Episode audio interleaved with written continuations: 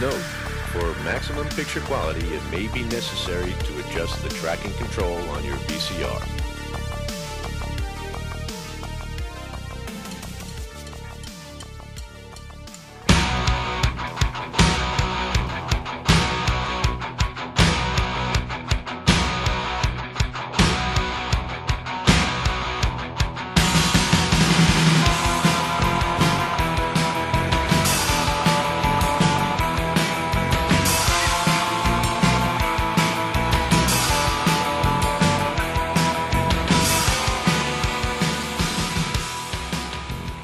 Hello and welcome to Adjust Your Tracking, a podcast where we're on an adventure to watch a century of cinema, decade by decade, year by year. And I am one of your hosts, Oliver Jones.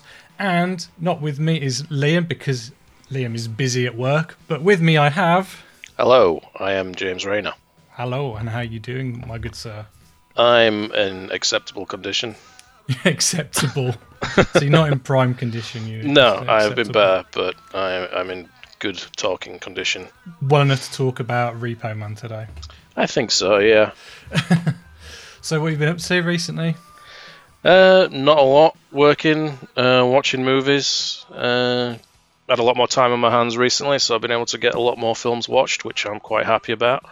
So, living the dream. Yeah, pretty much. yeah, man. I've uh, I got stung by a massive um, import fee today. I'm not. I'm not. Oh shit. Exactly happy. on what? Uh, so I ordered. Um, it's basically like a camera rig for stop motion. Oh yeah. You can also use it for like motion control stuff. And mm. basically, you know, so it slides left to right, pan and tilts, and you know, focus pulls and all that kind of stuff. Really fancy piece of kit. But it came from Spain, and you know, like I don't know, about four or five years ago, England decided to vote out of the EU because we're pricks. Yeah. And uh, yeah, it's basically cost me two hundred pounds just to get into the country. Jesus. Thank you. I have to be a lot more selective about where I order from now. Yeah. I mean, luckily, a lot of the places that I order from don't put the accurate uh, prices on the declaration forms on the front. Yeah, yeah. So I might spend twenty dollars on a CD, but they'll mark it as one dollar, which is very helpful. Yeah, um, but then a lot of uh, DVD companies, you can get them on uh, Amazon uh, now shipping from Amazon US um, uh, and waiving shipping fees. So you just have to pay like the import tax without right. the import fees. So I've got a few titles that way. I just ordered Snake Eyes that way. Brian De Palma movie. Ah, nice, nice. Yeah, I, Good stuff. It's been out of print for years. I've been just been like sixty quid on eBay, but they re-released it at some point recently, and nobody told me. I haven't seen that one. Was it's that around? Good. Was that around the time that he was doing like not Brian De Palma, but like uh, Nicolas Cage was doing like eight millimeter and stuff like that? Was it around? That uh, yeah, in that vicinity. I think eight millimeter was a couple of years later. Yeah. Yeah. I'm, I'm really interested to see his new film. It's called, I think it's Pig. Pig, yeah. And yeah. it's like, it's, it sounds like a revenge film, like you know, like John. Uh, yeah, John Wick, John with Wick, a pig instead of a dog. Pig. Yeah. yeah. I, I still need to watch Mandy. I've got that on DVD, but oh, I haven't watched it yet. Please watch Mandy. It's one of the, like I'm not even joking. Not a day has gone by since I first watched Mandy, and I've not thought about Mandy. I mm. don't know why. It's just one of those films that, for me, just has kind of it's just imprinted on my brain. I've only seen it once. I've listened to the score a lot. To be fair, mm. I love the score. I'm guessing you've heard the score. No, not yet. I, just, uh, I feel like it's going to be one that I need to watch the film first before I listen to yeah. the score. I mean, I just adore that film. I know, like for you know, friends Brandon, that who's been on this podcast quite a few times. He, it didn't quite work for him, but uh, don't know why. It just it just worked like gangbusters. There's a chainsaw fight in it. Two people yeah. have fights with chainsaws. It's amazing. It's it's definitely one I'm dying to watch, but I, the conditions need to be right. Like it needs to be at a time when I'm not knackered. It needs to be dark, and I need to like have my headphones on. I need to sit down and watch it and pay attention to it. Yeah. Uh, and half the time, it's I'm usually watching stuff in bright daylight in rooms with no curtains and things like that. So I have to be very choosy with what I'm watching. I feel that. Um, mm. You saw the color from outer space, though, didn't you? Yes, I did. Yeah, yeah. And I really liked that. Although Bad news about uh, Richard Stanley, the director. What what happened? He's a woman beating scumbag. Oh no. Yeah, one of those uh, one of his ex uh, girlfriends wrote an open letter uh, about how he's just an abusive prick, and several other ex girlfriends came out and backed her up. Well, good on them though for coming. Yeah, coming I forward, I wish guess. that I'd said that before I spent like 35 quid on uh, the Dust Devil DVD. Yeah. because I was going to say that though, because I think it's produced by the same production company, which I think is run by. Oh, SpectreVision. I think it's Elijah Wood is one of the Yeah, people. yeah. I watched, um, was it 78, 52? The uh, Psycho documentary about the uh, Ah, the shower yeah. scene. Did they work And- on that as well? They are in it uh, Oh, as okay. talking heads, and uh, Morag, my wife, was in the room, and she was very confused why Elijah Wood was getting interviewed about horror movies.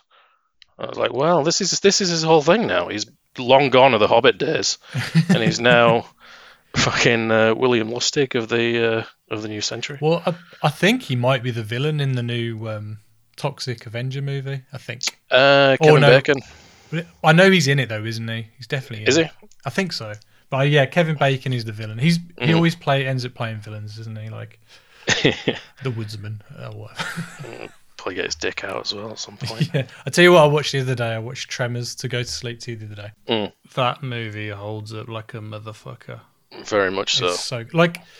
There's, I don't think there's any. There might be some miniature work in there, but everything's practical, and it just Mhm. nothing. Everything's hol- holds up about it, in my opinion. Nothing looks dodgy or ropey. It just There's one matte shot uh, in there? the uh, in the basement which doesn't hold up all, but everything else about it does. in Bert's base is it Bert? Yeah, it's over shot over the shoulder shot of Bert uh, firing at the uh, at the miniature graboid, and uh, that's the only thing about it. I mean, they could have just kept it as it was. They did that cool like swish pan uh, off the when he throws the gun down, and then they swish pan over to the graboid. That was cutting between live action and a miniature, and they could have just kept it with that. But for some reason, they shoehorned a dodgy matte shot in, and that's the only thing that lets it down. I think. Yeah. I was going like down the the Wikipedia rabbit hole when I was watching that, and um, I didn't realize the woman who played his wife. She's like a massive country singer and Yeah, like yeah. Forty like albums and stuff like that. She performs the song over the credits. ah, is that her? That makes Yeah. sense. Makes sense. Makes sense. Um, have you watched all the sequels? Have you watched the new ones? I've only seen I've seen the second one, and I remember really liking that as a kid, but I haven't seen it since. I think I think me, Liam, and Rob watched it with speed on my twelfth birthday or thirteenth birthday because it was like a straight to video, wasn't it? Yeah. I remember renting it out. Um, I've seen the third one maybe at Liam's, like on the Sci-Fi Channel, but I never saw the fourth one or the fifth one or the sixth one, or the seventh one, or the TV show. All the ones with um, the original writers, uh, S.S. Wilson and uh, Brent Maddock, they're all very much worth watching. They do suffer from like budget, like there's some dodgy CG in Tremors 3. But then, They've got They flying that- ones in there, haven't they? yeah, yeah, ass blasters. uh, but they uh, they listened to feedback they got on that and they went back to uh, practical stuff on the fourth one. Um, but then they got basically booted out of the franchise, and the new ones, five, six, and seven, are above average for straight to video creature feature sequels, but they don't have the same like camaraderie as the other ones. The other ones all continue the tone of the first one, where it's all it's kind of upbeat and every it feels like a lived-in world with all these characters that feel like real people, and they become a bit more generic after that. But they're still a good watch. I heard that um, Ariana Richards comes back in the third one. I don't Yeah, know. I don't know how. Pretty much everyone comes back in the third Oh, third really? one. Yeah, other than Kevin Bacon. He did, I know he. Did, the weird thing is though, he did the TV show that, well, the pilot didn't he? That didn't Yeah. go anywhere. Well, um, at the time, he was really down on the film. Like he was, he was complaining to people on set about how his car- his career was over because he was working on this shitty monster movie out in the Oh. desert, and for years he wouldn't talk about it at all. And he'd come back to realize, I think, when uh, uh, uh, what's his name? When the author made uh, the Seeking Perfection unofficial guide to Tremors book, and he interviewed yeah. everybody. Uh, I think that's when Kevin Bacon started to reevaluate it and went back and rewatched it, and now he's fully on board with it again. And he tried to get his own thing going, which I was kind of annoyed by because Michael Gross has stuck with the He's been holding franchise from the torch, beginning. And guys, yeah, he's he's been keeping it going. And then Kevin Bacon comes in. He's like, nope, fuck you. I'm going to go do my own thing over here. So I was kind of glad when that got shit canned because uh, he didn't deserve it, frankly. Throwing shade at the bacon. Um, so what else you been watching then? Uh, well, I've- watched um, the Psycho sequels. Um, I already seen Psycho 2, which I really like. I think is a, a lot better than it has any right to be.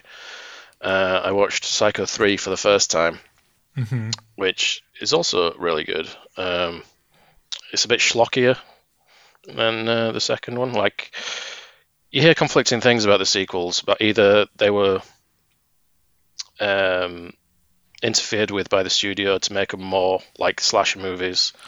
Um, Well, they obviously only brought them back because, like, you know, because Hitchcock died.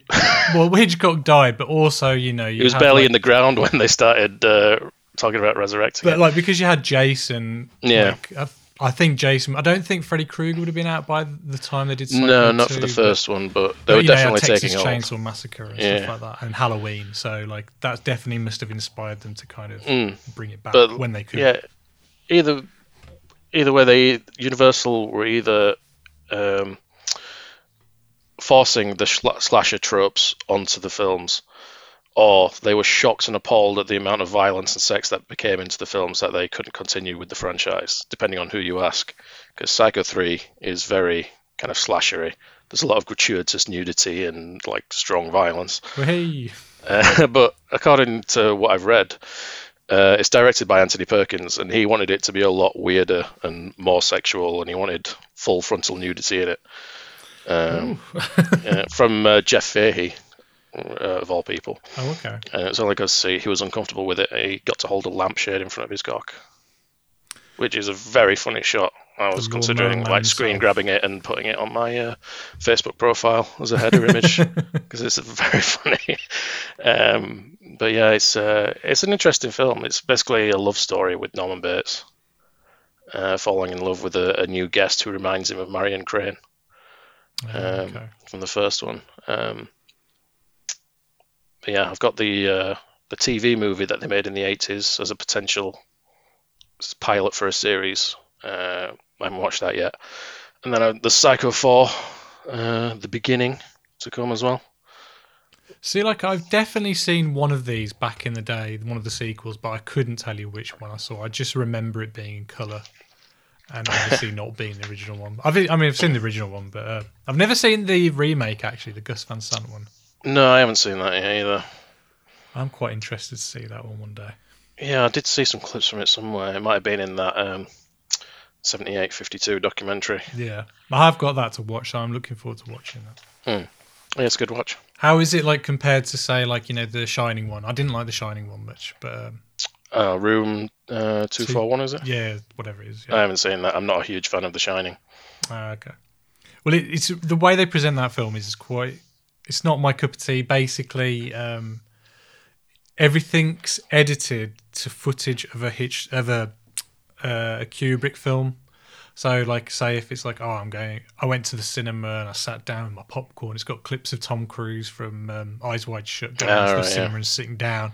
But because it's kind of like they've got the footage they've kind of got low res footage because it's the only one they're allowed to get like the rights to or something you know because you know Hmm. it's probably uh Fair use. fair use yeah so you know they probably you know they can only use the low rent low res footage of for that reason Mm. but yeah i remember just being bored by it um, what else have I been watching?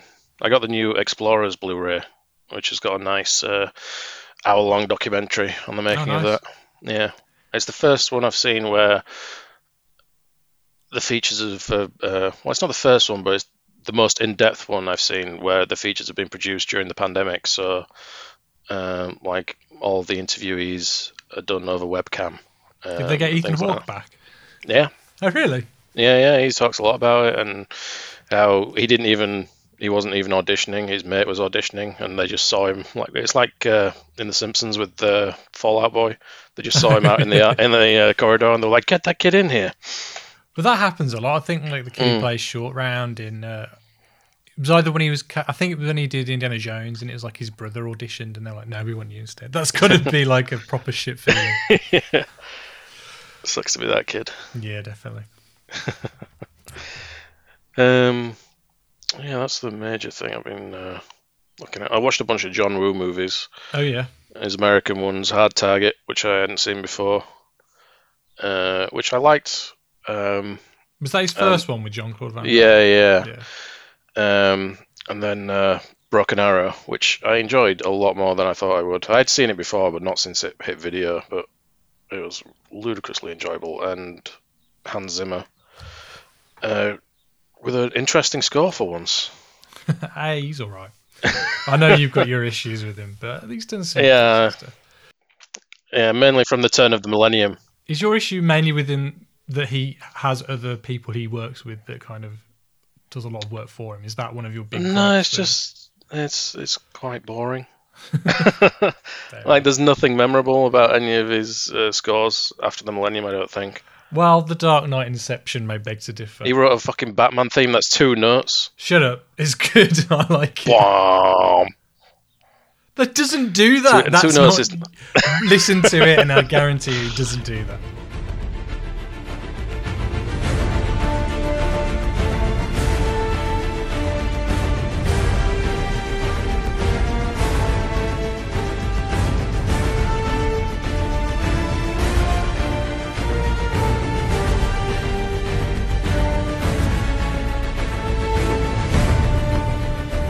And also, don't forget, don't forget, James Newton Howard wrote on two of those as well. Yeah, So, like, it's a collaboration between the two of them. but yeah, he uh, he was a lot more interesting in the '90s with his. Uh, It's a lot cheesier for sure. oh yeah, I mean, they reused uh, the theme from Broken Arrow um, in Scream 2 for Oh, yeah. um, Dewey's theme, which is Oh, weird down, because down, it's, down, it's- down. yeah, it's in the film it's John Travolta's theme who's the bad guy. Where it's this really cool kind of yeah, it's a really cool kind of twangy like Western heroes theme. Um, and then they used it for some goofy prick in Scream 2. It was, makes no sense as uh, musical consistency. Oh, you, yeah. you rewatched Fargo, didn't you? I did, yeah. And how do, how do you feel? Does it hold up in your estimation? It does. It's it's basically a comedy, but it keeps getting billed as a thriller.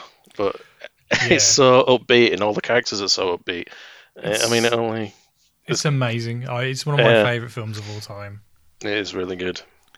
Like just some of the, just some of the little parts. Like you've kind of got like the little subplot of where she goes out on a date with The old school old buddy or school college buddy. Yeah, yeah, yeah. And you're like, and it just it doesn't go anywhere, but it just kind of, it, but it feels right in that film. Mm. You know what I mean? And um, like just that ending when they put the body in the chipper is just like, and the fact that he's just wearing like long johns and he's like, he puts he puts his hat on first before he Yeah, comes of out to murder Steve Buscemi. Um, but yeah, William H Macy as well. He's such a weaselly little prick. Uh, everyone's on fire in that film, and like Yeah. the fact that she doesn't come into that film until about forty minutes into it, Yeah, and she just owns that film. But yeah. My I think my favorite part is uh, William H Macy screaming as he's arrested, and he tries to climb out the window in the in the room at the end. He's just like, ah, no. No, wait! No!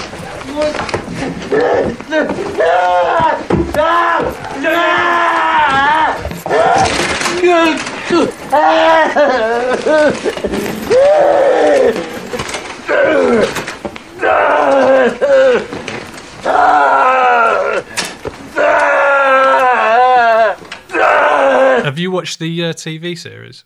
No, uh, it's been on my list, but you know, it's uh, I very rarely commit to a TV series. It, it is good. Like the first one, de- like has definite has massive callbacks to the uh, to the film. It's got like a subplot that kind of links into the film.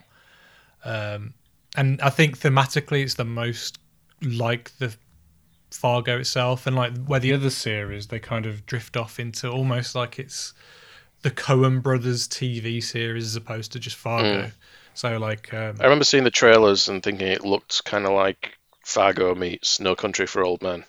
It looked like yeah, there's definitely like, especially in the second series, there's a character that's a lot more like. Is it Sugar? Sugar. I can't remember his name. Mm. You know, um, Javier Bardem's character and stuff. Like, you kind of got more people like that. You, you've kind of got like you know uh, the man who is it the man who wasn't there? Yeah. with Billy Bob Thornton. They've kind of got a bit of that in there as well. Uh, they've got they have a lot of subplots that kind of don't go anywhere, but Mm. that's I think that's very typical of like the Coen brothers as well. Yeah. And that was a big criticism about The Big Lebowski is it's a film where nothing happens. Well, that's yeah, but that's what's brilliant about it. Yeah. Um, I've watched a bunch of stuff too. Would you like Mm. me to talk to you about them? I would enjoy that very much. Like, Brilliant. I shall proceed. Um, so for some reason, I don't know why, I watched the Brady Bunch movie I've I've I've heard that's really good. from '95, directed by Mm. Betty Thomas, uh, who I think she directed Private Parts as well. Yeah, I think so. Which, when I was a kid, I loved Private Parts because it's got a lot of boobs in it. but I have a feeling if I was to watch it now, I think Howard Stern is quite a pretty. I don't know. He's not a person I probably Mm. would uh, like to meet. the fact that he plays himself in it, I probably Yeah. it probably wouldn't work for me anymore. But um, but yeah, I quite like the Brady Bunch movie. You've got Gary. Is it Gary Cole? Yeah, I yeah. think from Office Space. You know, Bill. Is it Lundegaard? I forgot it. No. It's been a long time since I watched you know, Office Space. anyway, the manager from Office Space. Mm. Uh, Shelley Long, is it? I think from Mhm. Cheers. Cheers. Michael McKean, he was you know Spinal Tap. Mm. Uh, Christine Taylor, who's been in loads of like comedy films and stuff. Uh, and then the one I was like, the one who plays Greg, the older brother. I was like, I know that voice. Where do I know that voice from? And it hit me. It was the voice of Spider Man from the cartoon series in the nineties, and that's Christopher Daniel Barnes. And I was like, it's Spider Man. And also you've got um, RuPaul pops up in it as the uh, the school counselor. I think her name's Mrs. Cummings. and you've got uh, the guy who plays Tackleberry from um, Oh yeah. Police Academy. I've I've heard a lot of good things about both of them. Uh, a very Brady sequel as well. There's a third one as well, like the White. They go to the White House. Yeah, and the only people who carry on from it is Gary Cole and Shelley Long play Hmm. the, you know, the, the, the I imagine all the kids will kind of age out of it at that point. Yeah, I think th- I think they keep the same cast though for the second one. Mm. But I like what they did. You know, they kind of kept them in the seventies or Mm. the sixties or whatever it was, and then but they're in the nineties, so it's all about that kind of fish out of water kind of stuff. But they're kind of oblivious to it all. It's not like you know when you see like a film like you know time traveling film or whatever, and they're Mm. kind of like in the present day or in the past or whatever, and they're kind of like not sure what's going on. Like they just, just ignored all Yeah, they just carry on with life. um, and also, it's kind of got a weird connection to to the film we're going to talk about today. So we haven't said it yet, but we're going to talk about Repo Man, Alex Cox's film from 1984. But in the Brady Bunch movie, the Monkees make a cameo, Yeah. and the only member of the Monkees not present in the film is Michael uh, ne- Nesmith or whatever his name is. Yeah. But he produced Repo Man, and he was also in the Monkees. He was also in Repo Man. Oh, he was as well. Yeah, he was. He had a, was he? Who was he in that? Was he the Uh, the preacher on the preacher? TV. Yeah, Yeah. the evangelical guy. Yeah. Yeah. Um, but yeah, this film, like, it was written by Bonnie Turner and Terry Turner, who were like a wife and Wayne's World. and they did they Wayne's do? World Yeah. and Tommy Boy and I think Third Rock from the Sun, and you can really tell like their sense of humor is like stamped all over these films. Um, also, like there's a Battle of the Bands in it. Like the the part of the plot is pretty simple. Basically, the Brady's haven't paid a tax bill and they owe twenty thousand dollars, and uh, they're all kind of coming up with ways of how they can make twenty thousand dollars. But there just so happens to be a Battle of the Bands. The the prize money is twenty thousand dollars. Well, it was the 90s. Yeah, exactly. But then this has got like a bit of a chain reaction. All the films I've watched over the last few days or weeks, they kind of all link into each other somehow. So, like, I couldn't sleep the other night because it was really hot. So uh, I was flipping through Netflix, and um, you know, like, it a little preview of like what you're gonna watch, and I was scrolling through, and then I hovered over School of Rock, and I haven't watched that since it came out Mm. and it was the scene like the preview was the scene where he's playing his his song to the kids but he's not playing it on guitar or whatever he's like doing it all you know Acapella. and uh, i was like I'm watching it now. So like about one in the morning, I put School of Rock on and just Mm. watched it till the end. I, that film is it works so well. Like Yeah. I don't think Jack Black has ever been better on screen. It was like perfect for him. Like ta- I, well, I think it was tailor made for him. Yeah, I uh, I watched uh, a bit of it recently, uh, flicking through TV channels, and it was on Sky, and uh, I had my 18 month old daughter with me, uh, sat Yeah. on my knee, and it was the scene where he uh, distributes all the instruments to the kids when they come back from music class. He's uh, handing Oh, yeah. the ba- bass guitar to the cello player and all that kind of stuff, and she was hooked. Like she just Really? stopped. Yeah, she was sat on my knee and she just stopped moving. She was just staring at the TV, watching these events unfold, which she very rarely does. She'll watch it for a few seconds and then get bored, but she was hooked for the, like the full seven minute scene. So Yeah, it's, I'm gonna it's- set her up with some Tenacious D at some yeah, point. definitely. um, but like Mike White, who wrote this, like I, I quite like the other films he's done. So he did Orange County, which is I think Harold Ramis cameos in that, doesn't he? As like the dean. Um, he also Yeah, and he gets he accidentally takes drugs, doesn't he? That's a great scene. That is. yeah. Which, if you've read uh, the book about Harold Ramis, his uh, his daughter wrote, is quite funny. Thinking back, the thing, Oh, yeah. accidentally taking drugs. as opposed to just full on just taking them. yeah, just fucking off to an island somewhere and taking drugs exclusively. I feel so good. I need to lie down. Hey, uh, before you do that, uh, Sean, you're my same height. That is neat. um, what was I going to say? Um, yeah, so Mike White also did uh, Nacho Libre, which is a film I didn't like at first, but it, it grew on me a lot. And then one of my favorites of his that I don't think anyone else has seen that I know is called Gentleman Broncos. I've heard of it, but I haven't seen it. And I love that film. Basically, it's about a young kid who um, writes a short story, and he goes to this writing camp, and his favorite writer, played by um, Jemaine Clements from the Flight of the Conchords, is kind of like the kind of like the mentor there. But he's going through writer's block, and while he's like reading through all the the books that the kids have been submitting, just you know, so he can help guide their stories and stuff he basically steals this kid's story called Yeast Wars, and you see the story from both of their point of views. So, like, you see the kids' version, and then you see the version that uh, Jemaine Clements has kind of rewritten just to kind of be a bit more in his style. And uh, Sam Rockwell plays both the main character, and uh, it's so funny, man. Like, they're just. When did that come out?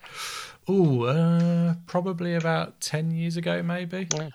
Honestly, like, it's a lot of testicle humor. It's, it's, it's great. Sold. Yeah, I think his I think his nads get taken out. Like the character in the book, his character his nads get taken. He's on a quest to get his nads back, basically. but it's like this weird, like sci-fi, trippy sci-fi thing. But then within the film, the young boy who writes a book, he me- meets some like young filmmakers who option his book, mm. and then make his book into a, a film. So you then see like a kind of like, um, what were those films like in uh, going back to Jack Black again? You know, Be Kind Rewind, where they kind of made like uh, what did they call them? Sweded. Sweded films. It was like a Sweded version of this sci-fi fantasy thing.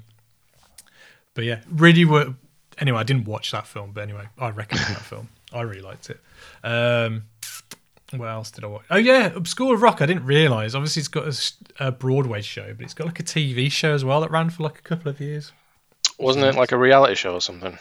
No, I think it was like an actual like sitcom. All right. You know, like on Nickelodeon or something like that. I was completely unaware of that. I forgot to mention, you know, I was saying about the twenty thousand dollar Battle of the Bands in Brady Bunch movie. Mhm. In School of Rock, there's also a Battle of the Bands in that, Mhm. and the prize money is twenty thousand dollars. Um, and then you know, I've got my list of films. Yes. I got the impression Repo Man was on that list. No, I actually thought I owned Repo Man. I spent a good half an hour looking for the DVD of Repo Man and then realised, oh, I don't actually own Repo Man. so last week we were lucky enough to have two of the members of the Film Junk podcast, which, if you didn't know, is my favourite podcast. I've been listening to it for like 13 years. So having them on was like pretty incredible. And like, I'm not. I don't get like nervous or awkward around famous people, and you know, I've been around my fair share of famous people. You know, uh, Jasper Carrott to name uh, the Prodigy. I've been in a room with like Christopher Nolan, name drop clank. I didn't speak to him, but um, and you know, like uh, you know, I've interviewed Black Sabbath and stuff like that. One of my favorite bands, and like I wasn't nervous in the slightest. It could be because I was in work mode, so you know, you kind of have to put your professional face on or whatever. But um, I was really nervous to speak to these guys because you know I listen to them every week, and um, I- I'm not going to lie, I had to re-record some of my bits because I was proper like. So if you ever hear like if you listen to it and all of a sudden my tone of voice suddenly shifts, it's because I've re-recorded a few little bits so I didn't sound like a complete brick. But anyway, so there I, I let them pick a number each. So you know, it meant I had to watch two films extra this week. Right. So um, I think uh, Sean picked Short Term 12, which is from 2013, directed by uh, Destin Daniel Cre- Cretton. I don't, I don't know what Cretton Cretton. I don't. know, Sounds a bit of a dodgy surname. but yeah, he's now gone on to direct Shang Chi for Marvel Studios now. Yeah. And uh, because I'm a lazy fuck, I didn't even watch the Blu-ray, which is the whole point of this. I found out it was on Amazon Prime and watched it on there. so yeah, the film stars um, Brie Larson from I don't know, like Scott Pilgrim and all that. I think it was her first leading role, um, and basically it follows a group of young twenty-somethings who work as supervisors in a foster home for like troubled teenagers. And throughout the course of the film, uh, while having to deal with the the problems of the youngsters, she's also coming to terms with her own past as well. And I thought it was a really well made like uh, indie drama. Yeah, it also stars uh, John Gallagher Jr., uh, Kaitlyn Dever, uh, Rami Malek in one of his earlier films. You know, the guy who played um, uh, Freddie Mercury. And then I also thought Keith Stanfield was really good in the film as well. He plays a character called Marcus, who's one of the troubled teenagers. And throughout the film, you have two characters: one who's just about to join the um, the foster home, and another one who's about to leave, and um, and how they're probably worried about kind of going out into the open world, becoming an adult, and stuff like that Yeah. Yeah, it's kind of like I don't really want to spoil the plot or anything, but it's just a really uh, well-made little drama with you know some nice little bits of comedy thrown in and a lot of truth, and Yeah. you know it's filmed very honestly. And I mean, like, I, I don't know how much in depth I want to get onto it, but I, it really worked for me. I thought it was a really well-made like little indie film. You know, it's got a nice tight ninety-minute uh, runtime. Yeah, I really liked it. Um, Yeah, I saw it quoted a lot when uh, Brie Larson started breaking out with uh, uh, Room. like people were going back to that one. Yeah, it was. I think it was a few years before that, but it was definitely like one of her breakthrough films. Like, you know, unfairly, I think a lot of people have turned on her recently. I know she was she was in you know the Well, the fucking nerdlingers on Twitter have turned on her because they think. Well, first of all, she they got mad because she said she wanted to speak to more people of color on the Captain Marvel uh, press junket. So now everyone's like, she hates white people, blah! Yeah. and then the same people who think Kathleen Kennedy is ruining Star Wars have lumped Oh, her in because now every report is Kathleen Kennedy does this other thing that uh, breaks Star Wars in half, and also Brie Larson is going to be in Star Wars, so they've kind of attached her to the same uh, angry screeds that they've got against Kathleen Kennedy. They're such weirdos. like you know everything I've seen her in, I think she's pretty pretty Yeah. good in. I mean, like I watched Captain Marvel and she was pretty bland in that, but I don't blame her for that. I blame the the screenwriting and direction. Mm. I mean, she is meant to be quite bland in that she's got no memory for most of the film, and she only gets it back in the last half hour. yeah. Um, but um, you know, she's great in Scott Pilgrim, Mm. and everyone's super happy now that her version of uh, Black Sheep metric song has come out. I think. I'm not fucking happy because it's only on vinyl, digital. Hello again, friend of a friend. I knew you were. Is it not even on Spotify or whatever? Yeah, it's on Spotify, but fuck Spotify. I want a CD. Fair enough. It's quite pricey as well, the vinyl, I think. Yeah, I know. Fuck vinyl in all of its forms. Oh yeah, but she has got a gaming channel, and I watched a bit of that, and that does reek of a bit of desperation. It's not very good. But, but then again, going back to Jack Black, he's got a gaming channel called Jabrowski or something like that, and the whole shtick of that is that he does no gaming on it whatsoever. I haven't seen any of his gaming channel, but he posts very entertaining uh, Instagram videos. Yeah, I don't know what he's got going on, but he's got some weird like effects package. So there's this one I remember is this very elaborate kind of Steadicam shot going around his uh, his back garden, which is huge with a huge swimming pool in it, and there's all these various like frozen versions of himself floating around in the background. And he just keeps kind of jumping into the frozen pose, becoming that pose, and then going further around to the next pose. It's very well done for an Instagram video. Uh, he keeps posting weird stuff like that. good on you, Jack Black. Um, Yeah. Then the other film that was picked was The Phantom of the Opera, which I thought it was the Lon Chaney version, which I think was from like 1928. But no, this is like the Arthur Lubin version. And it's in colour and it's got Claude Rains as the Phantom. Not the Robert Englund version. No, or the. Uh, I think Gerald Butler played one, I think, in the. Uh, I think that was based on the Andrew Lloyd Webber musical version. yeah.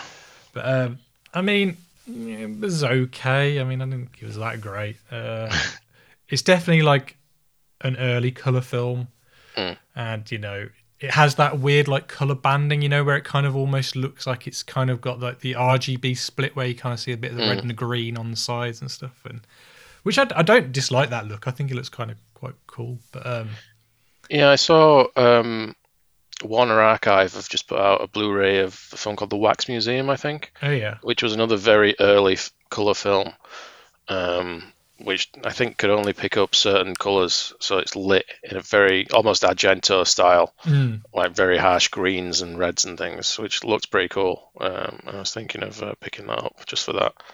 right. It's one of these old ones that's sh- like shot on nitrate film as well, so you know it's going to burst into flames at any point. yeah, I wouldn't be surprised if this like like the emerald greens that proper emerald green, like his mask instead of like being white or whatever is like a, an emerald green and. But like I, I kind of enjoyed it. It kind of washed over me a little bit because the plot's very simple. It's like uh, Claude Rains plays a, a violinist in an opera. It, it, basically, I think he's just getting older and he's got like arthritis in his hand, so he gets fired. But he's been putting all his money into this young singer that he kind of thinks is amazing, and she he's like paying secretly to her for her to have singing lessons and stuff like that. She's not even questioning who's paying for these lessons for her.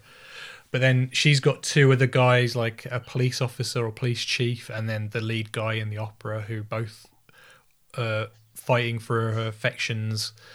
Um, so, in order to make some money, he sells like one of his concertos at a publisher's, but he never hears back from the publishers. So he goes back there, and he overhears someone playing his music, and then he thinks it's been stolen, and then he kills someone but like it's proper PG kind of horror. So instead of like actually strangling them, he's just putting his hands on their shoulders, and then they're like they're dead. And you're like, oh, okay.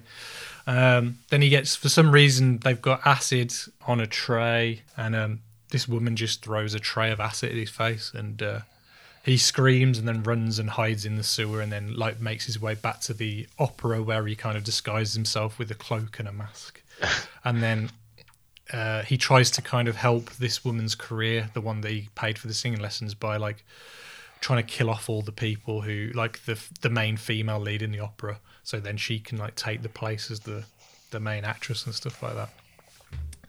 Um, but yeah, yeah, it was okay. When it comes to Phantom of the Opera, I either think of Phantom of the Paradise or Gremlins 2. Oh yeah, Yeah, where they uh, they're in the lab and the gremlin just picks up a beaker off the shelf that which says "Danger, acid, do not throw in face" on the label, and then he throws it in on the gremlin's face. All right, so um, as you're today's guest, you've got to pick a number between uh, what have I got? Between one and 182. Seventy-six. 76. What's that? Heart of Glass. That sounds familiar. Oh, it's a It's a Werner Herzog film. It's on my it's on my Herne Uh, Herne Herne Werner Herzog box set. we've seen he's pretty much a regular on The Simpsons now. Who Werner? Yeah, he's been in like five episodes I've watched recently. is it real Werner or is it like Paul? No, it's him. Is it actually? Yeah, he had a good Ghostbusters joke in a recent one. He was playing like a fortune teller, and uh, everyone else asked questions about their future, and Homer goes, uh, "How many more Ghostbusters movies are they going to make?" And he goes, six. The gay Ghostbusters is fantastic." Amazing. Um, I was going to say, other than that, I watched In the Heights, which is like the new. Well, I say the new, but it's, it predates uh, Hamilton, but it's the Lin Manuel Miranda Mm. musical. Morag went to see that the other day. Uh, I really liked it. I'll probably talk about it more with Liam once Liam's seen it. But yeah, I really liked it. It's set over three days uh, during like I think the 2003 blackout. That like takes that. That's a big part of the story, and it's set largely in like a Dominican uh, neighborhood, and follows like one guy as he battles with whether or not he should leave uh, New York or not. But yeah, I liked it. Um, and then I watched. Have you seen Hamilton? Yeah, I actually really, really like Hamilton. Have you seen it? No. It's good. Like the music's pretty ace, and uh, I'm seeing it next year. We bought, well, uh, we got tickets for Caroline's birthday, so because she's obsessed with it, I'm looking forward to seeing that in in person. We've had tickets for Book of Mormon for about three years now. Well, I had tickets because it was gonna, it was on tour. Mm. I mean, I've seen it already. I saw it. I saw it in New York. but um, it's all right. You saw the Ghostbusters firehouse without Yeah. scaffolding covering the whole entire building. Wop wop. And I saw the uh, the show at Universal Studios. Oh, I saw that when I was a kid. Oh, fuck you. I've got it on video. I've got it on like on It's on YouTube, isn't it? yeah. But um, what was I saying? Uh, in the Heights. oh Hamilton, yeah, no, uh, yeah, uh, Book of Mormon. Yeah, we we had tickets to see it 'cause it was on tour around the UK, but I think we were going to see it like the week of lockdown, Yeah, we had tickets for last April. and um, they literally cancelled the whole thing, so we had to, we just got our money back. Like they didn't even reschedule it; they just cancelled it out. Ours is still on hold. I think Oh, really? they're scheduled for next year now. So yeah, I'm hoping to see it again because I, I Mm. really enjoy it. Have you have you ever even- have you even listened to it? No, I don't want to listen to it until I've seen it. No, it is really good. I he- I heard they're gonna they're talking about rewriting a little bit of it. I don't know if that'll affect the viewing you see, but I think they want to make it a bit more. I don't want to say it's racist. I don't know. I, don't, I mean, I'm not the person who can comment on that really, but they, I think they want to make it a bit more. I think they do that kind of thing You know, if quite if- a lot with live, uh, like theatre. Yeah, I mean, you I can mean, it's not- do that. It's not a, a typical example, but Evil Dead the musical, I've got a bootleg of it, which is one version of it, but the soundtrack uh, version and the version that's currently playing is uh, a lot different. The entire third act is uh, entirely different from this bootleg that I've got. I found out this week. I haven't watched it. I'll say that now. But I found out there was an Evil Dead porn parody called Evil Head. By the makers of Repenetrator, I believe. Repenetrate. I've seen Repenetrator, I haven't seen Evil Head. Right. Um, shall we? Um, shall we get into today's film then? Yeah, yeah. All right. So, uh, well, I'll let you introduce it. So, as as James is our guest, I let James pick the film we we're going to watch today. So, what did you pick then, James? Uh, I picked uh, Repo Man, uh, 1984, directed by Alex Cox, starring uh, Harry Dean Stanton and uh, Emilio Estevez. A very young Emilio Estevez. Yeah, yeah. I imagine this is one of his first films. All right. Let's listen to that trailer. Boom! What you got in the trunk? You don't want to look in there.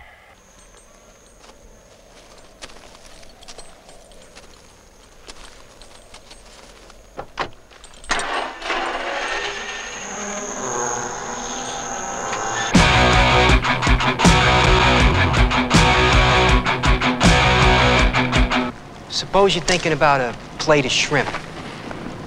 Suddenly somebody will say like plate or shrimp or plate of shrimp out of the blue, no explanation.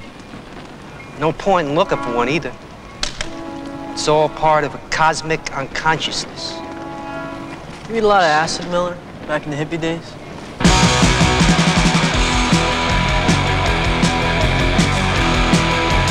Fill that car. and send me your money. You don't need that car. Put it on a plate, son. You'll enjoy it more. Couldn't enjoy it anymore, Mom. Mm mm mm. This is swell. What's this?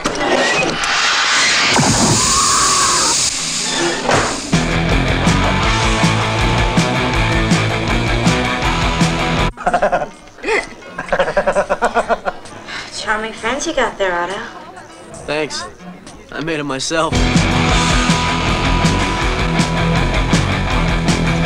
I had a lobotomy in the end. Lobotomy. Isn't that for loonies? Not at all. A friend of mine had one.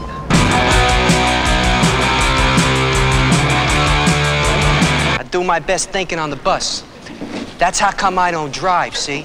You don't even know how to drive. I don't want to know how. I don't want to learn, see? The more you drive, the less intelligent you are.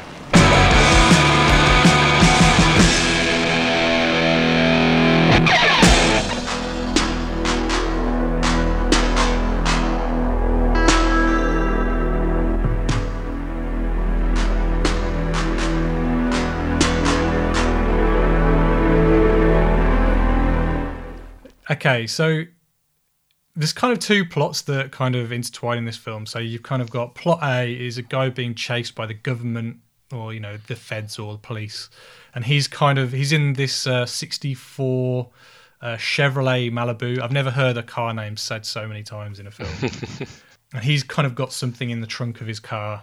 We're not quite sure what's in the car because you never see it, but there's kind of references to that. Maybe it's to do with the Manhattan Project or you know or Roswell, something alien. But yeah, everyone's after this car because the other plot is that uh, Emilio Estevez is a young guy who doesn't kind of fit in with society, um, and he befriend when he meets Harry Dean Stanton, who kind of convinces him to take this car, and it turns out he's actually stealing a car. But he's not actually stealing a car because Harry Dean Stanton is a repo man. So he's basically, by chance, Emilio Estevez becomes a repo man and then one of the cars they have to go after is this 64 Chevrolet Chevrolet Malibu, and so they're basically kind of tracking this car down. Uh, is that kind of a rough? Pretty much, yeah. Yeah. That's all the plot. Yeah. Yeah. I mean, I mean, I think it's it's the plot is quite thin, Mhm. but I think um, it's got a really interesting world. And it's got a really cool mix of tones and styles. Like you think Mm. it's quite a trashy science fiction comedy film, but Well, I got to say, like, I, the stuff with the in the uh, in the trunk of the car. For some reason, I thought it was more kind of class of Nuke 'Em High, Toxic Avenger type radiation type thing going on, rather than the aliens and UFO stuff that ends up yeah, being a, a strong suggestion. I wasn't expecting any of that sci-fi stuff. I thought it was some kind of radioactive gunk or Yeah. material. I mean, But, it could be um, both, really. I mean, the car mm. ends up like glowing radioactive green at the end, and, but then it flies off. So it's a bit of both, really. Mm. But yeah, as I was saying, like, so you think it's this trashy science fiction comedy, but like, it's very, um, it's very much a commentary on like American suburban life and like the Reagan era Mm. of America, like of the early '80s, and um, and it's very satirical, isn't it? Which is uh, interesting since Alex Cox is British. Yeah, exactly, but it's about, I guess, how the British, how uh, someone, an outsider, sees America. I guess Mm. maybe, you know, like if you look at like all the products in the shops and stuff like that, it's all this kind of generic. generic, yeah. So like, it, instead of saying beer, it'll just say like alcohol or drink. Drink or something like that. Yeah, yeah. I mean, it looks almost like Happy Shopper kind of stuff. Do you remember, like, Mm-hmm. the, or you know, you you've got like the stuff in Tesco, like Tesco's like Yeah, Tesco value. cheap range or whatever. Yeah, yeah. I, I, I don't know about you, but I definitely felt like Tarantino is influenced by this film massively. Yeah. Like, even though this film is like made by like a boomer, I guess, uh, you know, that era, it feels more like a Gen X kind of film. Like, you know, like Tarantino's work, like in Reservoir Dogs and uh, Pulp Fiction and stuff like that. You know, the film follows a character who doesn't quite know what he wants to do with his life and he's kind of figuring it out, bumbling his way through life, and he kind of just finds a job through happenstance, and you know, there's lots of references to kind of pop culture and counterculture. Yeah. So yeah, I definitely think it's in that Gen X wheelhouse. Like for example, like when at the beginning of the film, when the guy who's driving the uh, the Chevrolet, and he's being chased by the police, and he pulls over, and you know the police want to see what's in the back of his trunk, and they open it up. It's kind of like you know the Marcellus Wallace opening up the, The uh, briefcase. the briefcase and stuff. and Mm. it's just glowing. I mean, obviously Marcellus Wallace or whoever I can't remember in Pulp Didn't disintegrate. It didn't disintegrate, become a skeleton, and then like I love that whenever they show boots and it's just like smoking feet or whatever. But um, like I definitely think he took that, but also like, I mean this this scene later on in the film I think now does not play very well. But there's a scene where they talk about John Wayne, and there's a lot of like Mm. horrible words used that we won't mention now. But it does feel like a scene that could have been like in Reservoir Dogs or something. You know, like how they talk about like Madonna, like a virgin and stuff like that. Mm. But in this, they kind of they talk about how they say that that John Wayne was secretly, you know, a gay man. Yeah. You know, they they don't use words like that, but Mm. but do you know what I mean? It's kind It of it is a funny those- story that he tells. Yeah, it is Uh, the way to. but, do you know who um, tells that story? Go on. He plays Bob the Goon in um, Batman '89. Yeah, I was looking him up because he looked really familiar. I thought it was Fisher Stevens initially, but then No, it's not Fisher Stevens. He's a bit too old for that, but um, yeah, I'm sure I've seen him in something else. It's not Batman. I haven't seen that in years, but Oh, I um, watch that quite often. Uh, he, uh, I really liked him as an actor. What's his name? Uh, Tracy Walter. Tracy Walter, yeah. Uh, but yeah, Alex Cox is quite an interesting fellow. Like if you if you kind of look at his career, Mm. like as you said, he's like a a British guy that kind of moved to America and started making films over there. And I think this film is kind of like a, like I think he was a repo man for some time. So Mm. some of it is loosely autobiographical, I guess. Uh, the um, the John Wayne story was uh, something that somebody had told him. uh, Alex Cox. I told Alex Cox. Yeah. If if you look at Alex Cox's career though, like uh, so he went from this film and then the next film I think he did was um, Sid and Nancy. Sid and Nancy, yeah. Which again kind of explores the punk rock world that's kind of a Mm. good portion of this film. Uh, yeah, it's a good soundtrack. I love Sid and Nancy. I don't know if you've seen it. I haven't. It's another one that's on my list. I mean, I again, I haven't. to- Again, it's one of those films I haven't seen in a long time, but I remember like really liking it when I was younger. You know, because I was into the punk scene and stuff. I wasn't really Mm. into that kind of punk. I was more into skater punk. But you know, it's all in the same wheelhouse. Mm. So yeah, after Sid and Nancy, he did uh, Straight to Hell, which I think is like a, it's like a film starring a lot of musicians. So Mm. I think like Courtney Love's in it, Joe Strummer, uh, Elvis Costello, and people like that. And then after that, he did Walker, which uh, is like a an American Spanish historical satirical film.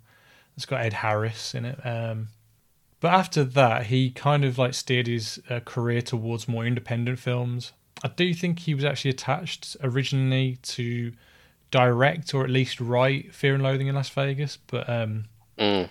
I think once Terry Gilliam came involved, he kind of completely like rewrote his script. But I think he's got a credit though. But like it feels like he never had the same success after that again. Like Mm. he seems like a guy that's determined to go against the grain. And like if you look at like the budgets of all of his films, it's like, no, I want less money for my next film. I want less, I want less, I want less. And like you get to a point where he's actually made a sequel to this film like about ten years ago. I think it's called Repo Chick Mm. And it's like all on green screen. And I'm not mocking anything on green screen because I've done a lot of work on like green screen and stuff. Yeah. But it looked really shoddy. Like last week we talked about Streets of Fire. I don't know if you've seen Streets of Fire, No. but I think you will actually really enjoy Streets of Fire. Um, they did a sequel to Streets of Fire that was all on green screen and cheap as fuck. This is the same thing. Yeah, I think um, Richard Elfman is doing a Forbidden Zone sequel all on green screen. Okay. I mean, look, you can totally do green screen well. I mean, Mm. you know, like I know a lot of people don't like uh, Zack Snyder, or whatever, but he's good at doing. You know, he makes it look cinematic. You know, Robert Rodriguez, Robert Rodriguez did an Mm. amazing job with like Sin City. Maybe not so much the second one, but I liked um, the second one. I fell asleep during it, so I, I can't really. Um, aside from like the gender swap of the character, I think instead of going after a car in this film, they're actually going after a uh, a, a train of all things. but yeah, then he also did a comic book as well called uh, Waldo's Hawaiian Holiday. I don't know what it's called Waldo. I don't know if that's like a copyright thing because Mm. when he did the sequel Repo Chick, I think uh, Columbia tried to sue him Mm. because they own the rights to Repo Man, which apparently is one of the reasons why they may have called Repo Men Repo Men as a bit of a stab, like getting back at him. Mm. Because everyone thought, oh, is this a sequel to Repo Man? Repo Men. Anyway. Uh, so yeah, there's when com- actually it was a rip-off of uh, Repo the Genetic Opera. oh, is that what it was? Yeah. Ah, It was all about uh, repossessing transplanted organs, which is what Repo the Genetic Opera is about, ah, interesting. but on a much lower budget and with songs. But yeah, there's a, a comic book called Waldo's Hawaiian Holiday. So I don't know if Waldo is meant to be Otto and they j- changed his name for like Mm. legal reasons or whatever. I don't, I don't know. But I mean, the actual artwork looks pretty good. It looks a lot better than Repo Chick, the the film. I didn't Um, look too deeply into Repo Chick, but I've got an, uh, an idea of what it might look like. I think the key is to green screen films, which is where all these low budget ones fall down, is with sound. Oh, they yeah, all definitely. sound like they're shot in a studio or with an onboard mic rather than having any kind of proper sound mix on them. Well, whenever I've done it, I tend to ADR it, so or Mm. you know, film record the audio in like a location that would be suitable for where your Yeah. your fake background is or whatever. And they t- they tend to just put really bad images behind them, or like they Mm. don't. You know, it's a you know it's a compositing job. You have to put layers and stuff like that. You have to put filters on the front, ambience behind it, lighting. Mm. You know, you have to think about a lot to make it look. Even if it looks artificial, that's fine. You know, but As long as you just- play into it. but just yeah, make it look good. You Mm. know, um, because that's the problem. They end up looking really flat Mm. and static. Like and- it's two two guys walking around in front of a green screen. yeah, exactly. Yeah, but apparently he's got the rights back to the store to to Repo Man now. So watch out, you might see another Repo Man coming out soon. So yeah, as James said earlier, you've got Harry Dean Stanton as Bud, Emilio Estevez as the lead character called Otto. Um, you have Tracy Walter as Miller, Olivia Barash as Leela, Solai Richardson as Light, Vonetta McGee as Marlene, uh, Fox Harris as Frank Parnell, Mm. uh, a whole bunch of other cast of interesting characters. The one thing you might notice is a lot of the names of the characters, especially the Repo Men, are all named after beers. So you've got Bud, Miller, Light, etc. Mm. But yeah, Harry Dean Stanton is in this film, which I think is nuts. but it's not that nuts because you know he's been in one Magic Christmas that me and Liam talked about, you know, a couple of months ago, and Mm. um, but he's just an amazing screen presence. I don't know about you. How, what do you think about Harry Dean Stanton in this film? Uh, I liked him. Um, I always like Harry Dean Stanton. He's uh, a very entertaining screen presence. Um, he was the best thing in the Avengers. Um, it's one little cameo as like a janitor.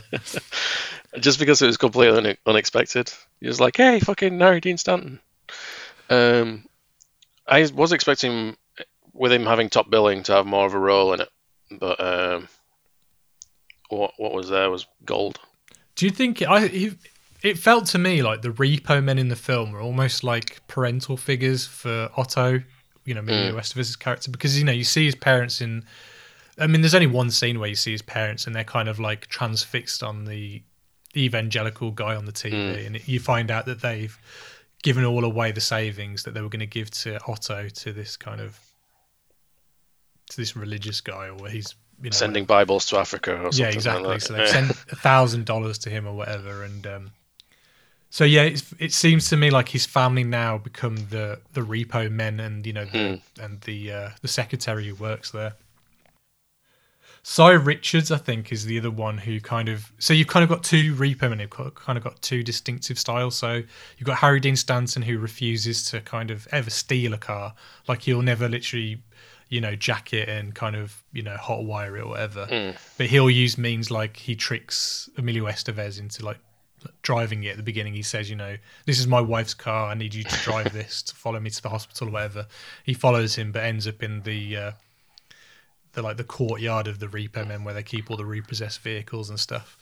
That was Um, one of my favorite lines in the film where Emilio uh, Otto is like, uh, "What about your old lady?" And he's like, "Oh shit, I forgot about her.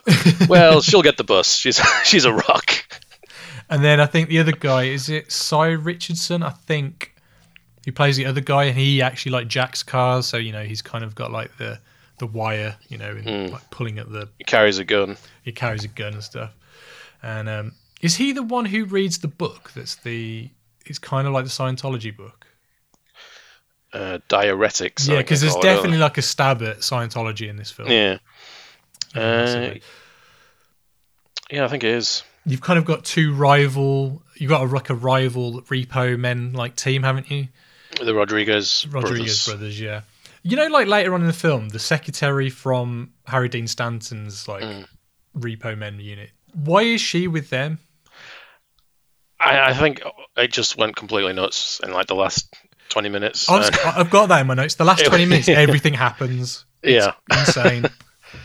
it's yeah, just ev- everybody's changing sides. All sorts of shit is going down. Um, it's hard to keep track of uh, who's doing what. But yeah, I was going to say, should we should we kind of try and roughly go through the pot because we might remember certain bits.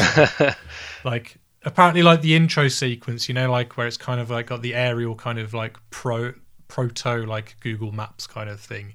Yeah, like the uh, radar type. Apparently, that's documenting the journey that the Mm. car makes. I'm not exactly too sure where it's set. I think it's L.A., but I'm not too sure. It's clearly LA because half the loc- half the locations are used in the Terminator. Yeah, and I think some of them are from um, Back to the Future as well. I'm sh- I swear that tunnel is in Back to the Future. In- Uh, it's definitely in the Terminator. Yeah. And where they have uh, they have the big throwdown with the uh, Rodriguez brothers with the baseball bats. That's uh, in the Terminator as well. That's when he crashes the car, police car into the wall. Yeah, and then isn't that like you know the what like in Greece and maybe uh, Yeah, them the- as well that we that, you know we And Terminator about. 2. Terminator Two, yeah. That The, kind of, what's East, it? What's it East called? L- East LA River, is it? That's it, yeah.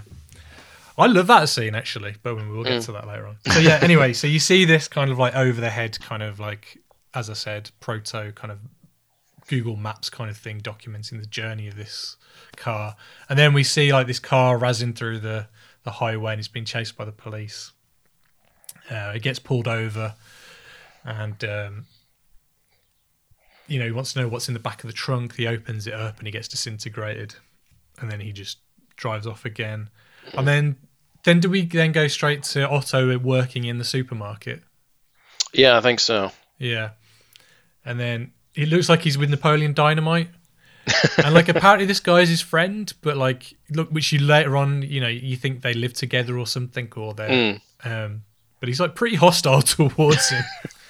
and um, Well, if he spent all day singing jingles Yeah. next to me whilst I was working in retail, I'd be pretty hostile as well. Yeah, true. Um, but like the his manager and the security guard are very hostile to him. They pull a gun out on him, like when they For just knocking somebody into a display. yeah. So he gets fired from his job, um, and then you kind of see him like in his environment with his like punk mates and stuff like that. But it's almost like he's like not accepted with his punk mates either. He's not he's not punk enough or like not crazy Mm. enough or something like that. They're all like all moshing in a car park or whatever, and and then you see him like uh, I tell you what, this film looks great. Like there's the Mm. shot where he's sitting on the railroad tracks, and um, like the skyline looks beautiful. Mm. And- I just love that, like nighttime exterior, 80s LA look like the Terminator. It just looks really cool. Yeah, and he's like the music's pretty cool. So at this point, you've got um, Black Flag's six pack going, and he's as he's drinking a six pack. Um, Mm. And I think before that, have he almost has sex with a girl, or he's got a girlfriend, and he goes to go and get her a beer, and he comes back up, and I think his friend's already fucking. so he's like, Fuck this. So that's Just he- ignore him; he'll go away. So that's when he leaves, and he's sitting on the railroad tracks, and then he walks off then again, and that's when he bumps into Harry Dean Stanton the next day, and he's like conned into like taking this car, and then by accident ends up becoming a repo man. He's like, I ain't becoming no repo man, and then yeah, uh, like the repo men have like such a uh, a terrible reputation. Yeah. like they're a gang that scourges East LA or whatever. like Well, the guess you- men are coming. I guess you could say this is the weirdest episode of Can't Pay. We'll take it away. Guess. It would be a lot more entertaining if it was like this. They were tracking Oh, down definitely. radioactive cars. Oh yeah. Um, so yeah, I guess at this point, I mean, it, it constantly cuts back and forth between the guy and the car. Like, just he, it just seems like he's just driving around. Yeah, he's just- once He's he not- gets to LA, he's just driving around the city. He's yeah, not making really- any actual He's progress. He's not aiming for anywhere in particular. And so then, I mean, he's meant to be meeting up with the girl. oh, is uh, that what he's doing? Because he, she's I mean, got, yeah, because she she makes the phone call. She's That's meant it. to be like uh, tracking the car as well, and she's she makes the phone call to him later on. But I don't know what they were going to do, or why he continues to drive after that. So like we get like a a couple of scenes where um, Emilio Estevez is being taught the ropes by Harry Dean Stanton while they're like I don't know they're snorting this massive line of speed where like you know he tells him his viewpoints on repo repossessing you know saying he, The you know, he repo code. the repo code like he doesn't steal and stuff like that and um, you know No damage to the car or possessions within the car. Yeah, they go to bed at three in the morning and then up at four or something like that, you know. um, but yeah, what proceeds? So I guess yeah. So he's learning the ropes, and you know he's like helping like take cars or steal cars. You know, he tries to take a few by himself. Like so, he goes to visit that old uh, lady, Mm. and you know he's you know, talking to her about you know taking a car and stuff, and then her Oh, I'll have to borrow some money from somewhere. yeah, and then her sons come in, and you know it's and there's like 18 of them, and they all file in one Yeah. by one and sit down in every available seat. And then the you know, uh, they go to take. He goes then like you know I'm going to leave now. He goes to take the car, but doesn't realize the car's like kind of jacked up, so it doesn't go anywhere. So then they like beat the shit out of him. Uh, there's also another repo man who's a police officer, so I'm guessing he moonlights as a repo man or something.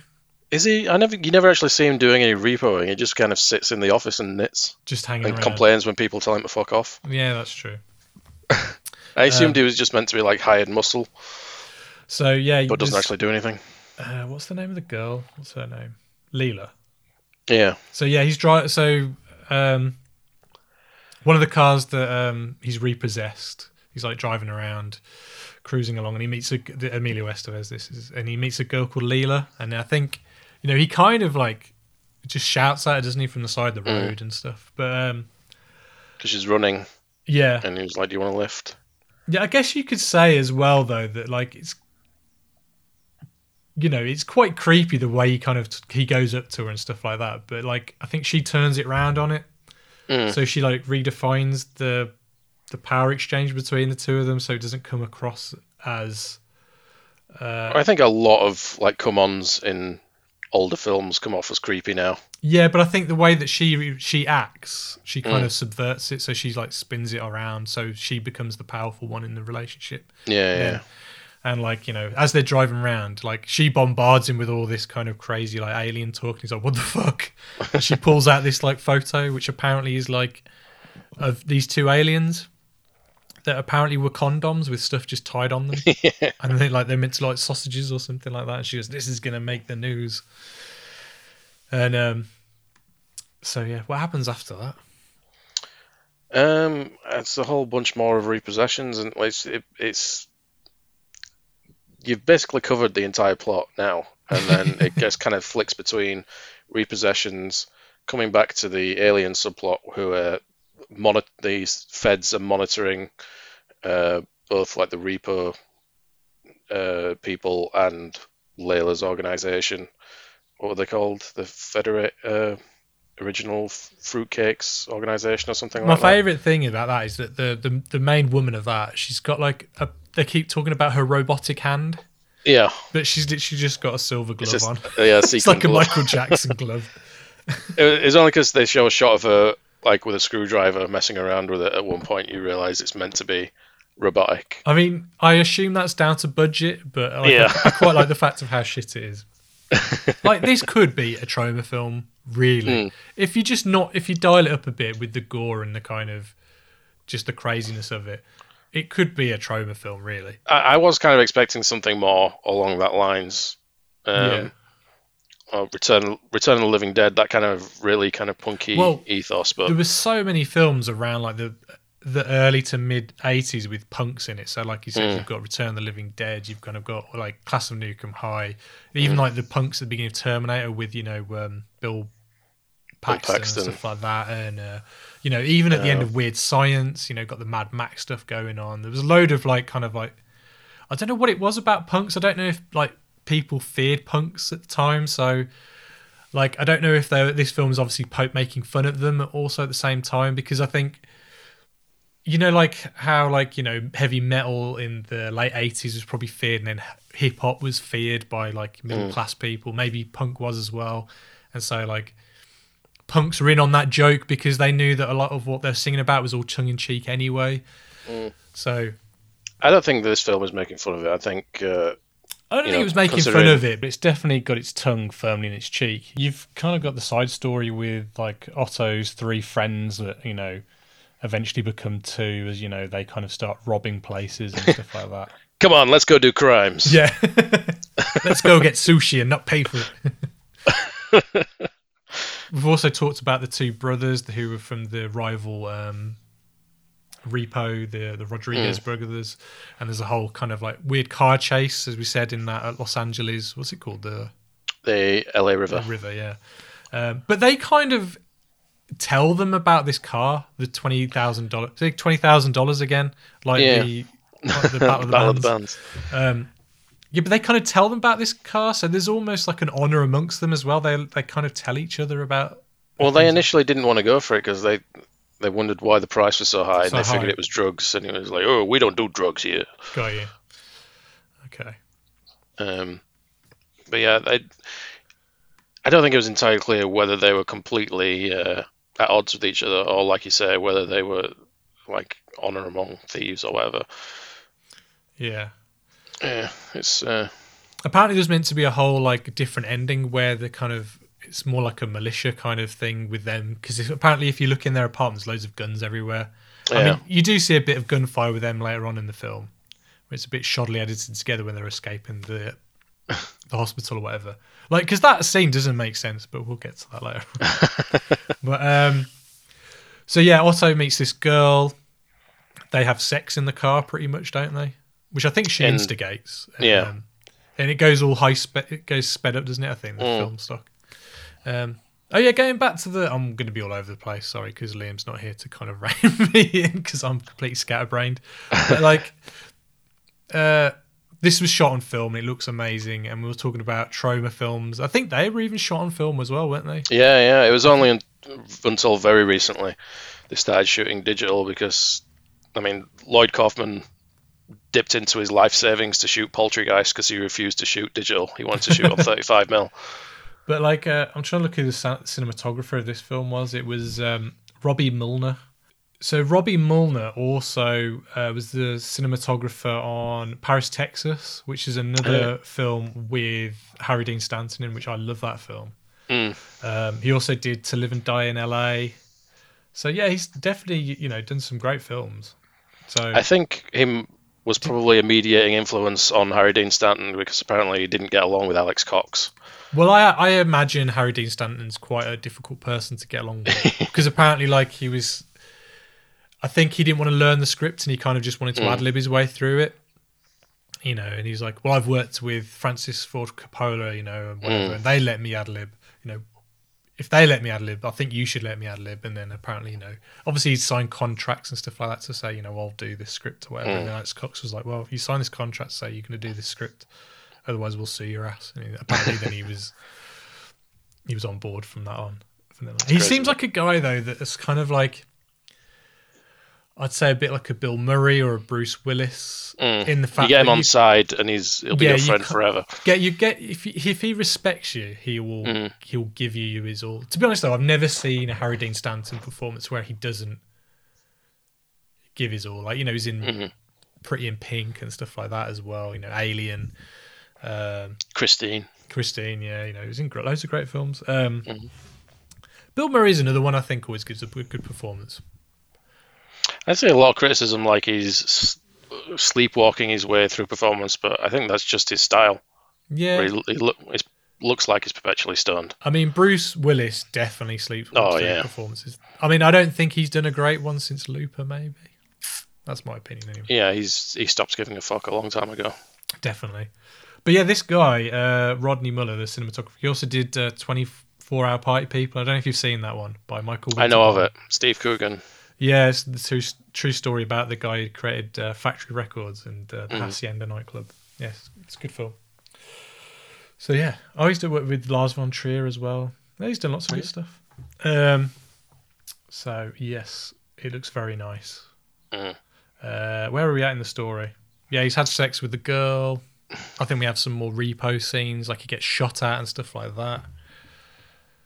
But I think he definitely gets a thrill from being a repo man. Like it's almost like a cops and robbers kind of thing. Do you know Yeah, I mean, he uh, he does say at one point uh, how you repo guys, you're all off your fucking nut or something like that. Um, but yeah, so he keeps meeting up with this girl now and again, um, because obviously he's got information about this car. She's looking for the car. The Fed, this government agency, are looking for the car.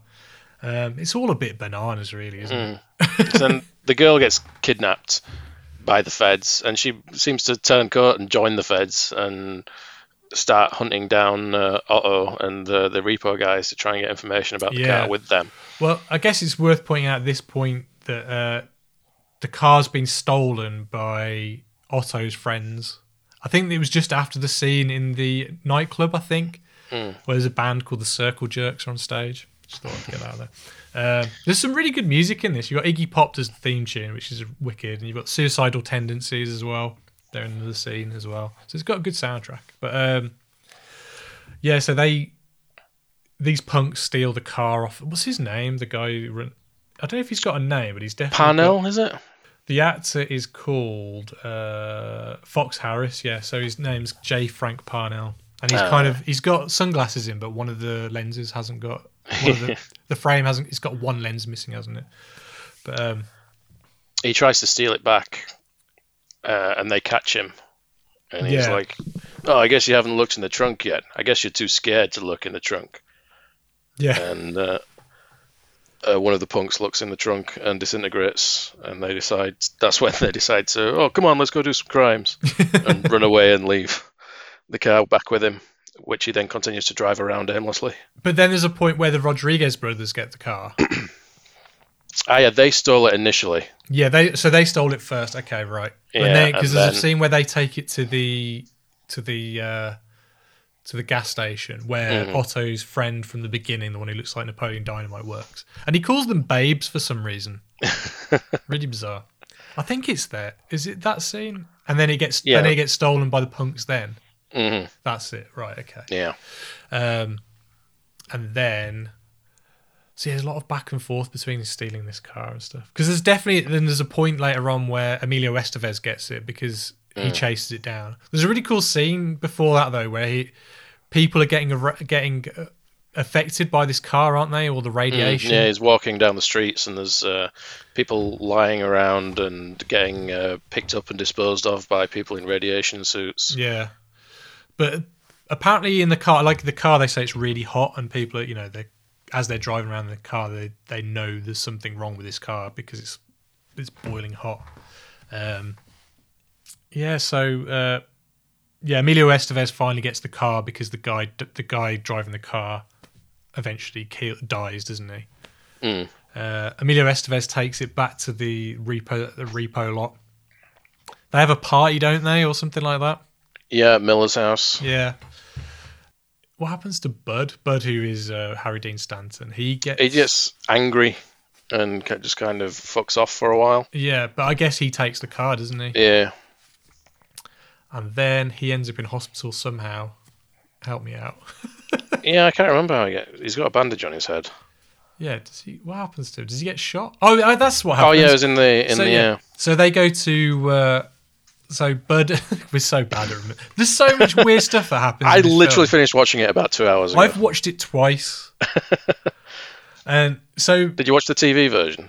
Mm, don't think so. Uh. I hope not. Yeah, I think you would notice. Uh, Alex Cox supervised the TV version, and he made like he dubbed all this in a kind of um, hot fuzz, uh, hot Oh, funk kind of way. He funk, yeah. supervised, yeah. mother hoppers and melon farmers. Uh, kind of way, and apparently it's a very good watch. Enough so much that they included it on the Blu-ray. right. Okay. But anyway, But there's a- so I think they go out to get. So Bud and Otto go out to get some drinks or something, don't they? From an, like an off Mm. license, whatever. But he gets held up by their two friends. Uh, by Otto's two friends, and there's like a. I I really like this scene actually, where everyone's Mm. pointing guns at each other, and then a security guard from the beginning somehow in there as well, and like everyone gets shot apart from Otto, Mm. and um, apparently they weren't allowed to show much blood in the film. Mm. But the way he got very around wary was, of it, yeah. was that he put tomato ketchup bottles everywhere. So they're constantly getting shot. So there's like loads of red stuff going everywhere anyway. So Mm. that's how he got around that. It was a good idea. Yeah, definitely. Um, I do like that scene though, where he's uh, what does his friend say? Like when he gets shot, he um, He blames society. he blames society. yeah. Otto? Yeah, I'm here, man. The lights are growing dim. I know a life of crime led me to this sorry fate. And yet, I, I blame society. Society made me what I am. That's bullshit. You're a white suburban punk, just like me. But it still hurts.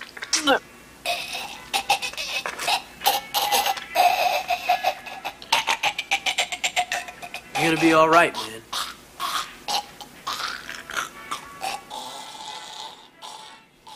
Yeah, so then uh, I think at this point, uh, Otto is kidnapped or he's captured then by the government agency and Mm. tortured, which you don't really see much of because he's you only see him on a video t- on his video screen, don't you? As they're Yeah. kind of like zapping him, and his girlfriend is, seems to be quite happy to to like As long as we find out where this car is, I'm quite the happy to torturing. torture him. Yeah, but then the Rodriguez brother and then the secretary from the the the repossession yard or whatever, they come and rescue him. Is that right? You're not quite sure who. It, yeah, you're not quite sure who it is on the monitor. You just see people burst in with machine guns, pick him up, and then they take him to the hospital. Mm.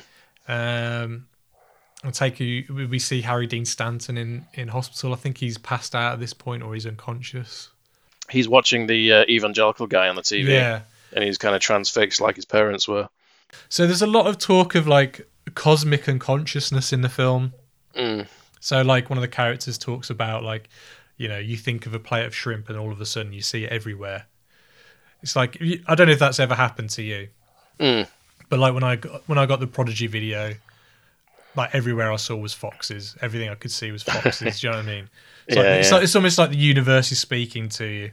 So Mm. it's, it kind of gets a little bit philosophical at that point. But then A there's a, couple bit, of scenes after that, you do see a uh, sign in a window for a plate shrimp. Exactly, yeah. Yeah. And then I think like um, you know, when Harry Dean Stanton wakes up out of in hospital after they all leave, they talk about the car on the TV. So that kind of like indicates to him, you know, what he needs to do or what he's gonna go and do. Um, then I guess there's a bit of a shootout scene the hospital between the Rodriguez brothers and the and I guess the, The uh, feds. the feds. Um, yeah, I, I love this though. You see the you see the car drive past them, don't you? And it's like obviously rotoscoped, but it's like Yeah. it's now glowing green, like luminous green.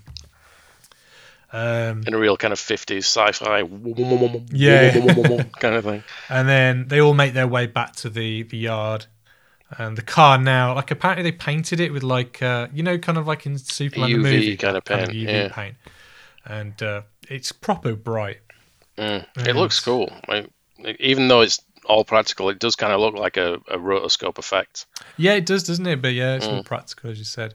So yeah, and basically, Harry Dean Stanton's in the car. He won't get out. There's helicopters overhead, saying, you know, the one thing Harry Dean Stanton said. He I think he says, "I'd rather die than steal a car" or something like that. Was he? There's a definite line that foreshadows. He says, uh, "I'd rather die on my feet than kneeling down or something or like that." stealing a car or something. There's something like to that effect. So they get him out of the car, and then you know, obviously he gets gunned down. So there's you know, Mm. so that that feels like a very Edgar Wright kind of thing, doesn't it? You know, like a lot of the foreshadowing and kind of that, Mm. you know.